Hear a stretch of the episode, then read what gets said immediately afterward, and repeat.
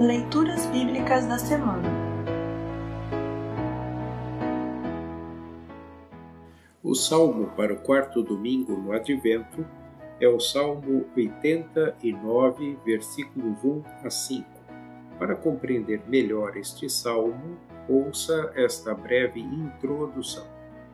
Este poema, composto por Etã, é especialmente apropriado para este último domingo no Advento, pois conecta a promessa de Deus dada a Davi com Jesus Cristo, o Filho de Davi, aquele que reinará para sempre.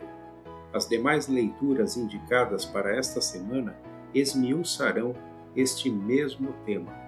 Ouça agora o Salmo 89, versículos 1 a 5. Salmo 89, 1 a 5. Título: Louvor ao Todo-Poderoso. Poesia de Etã, o ezraíta.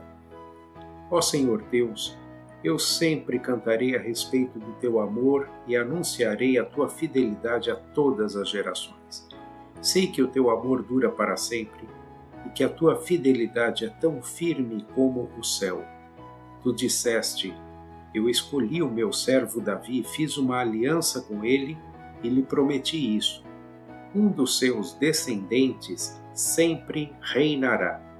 Eu farei com que eles sempre sejam reis depois de você.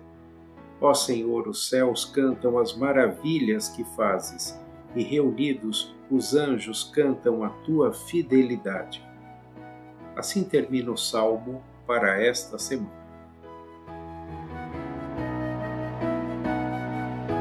Congregação Evangélica Luterana Redentor.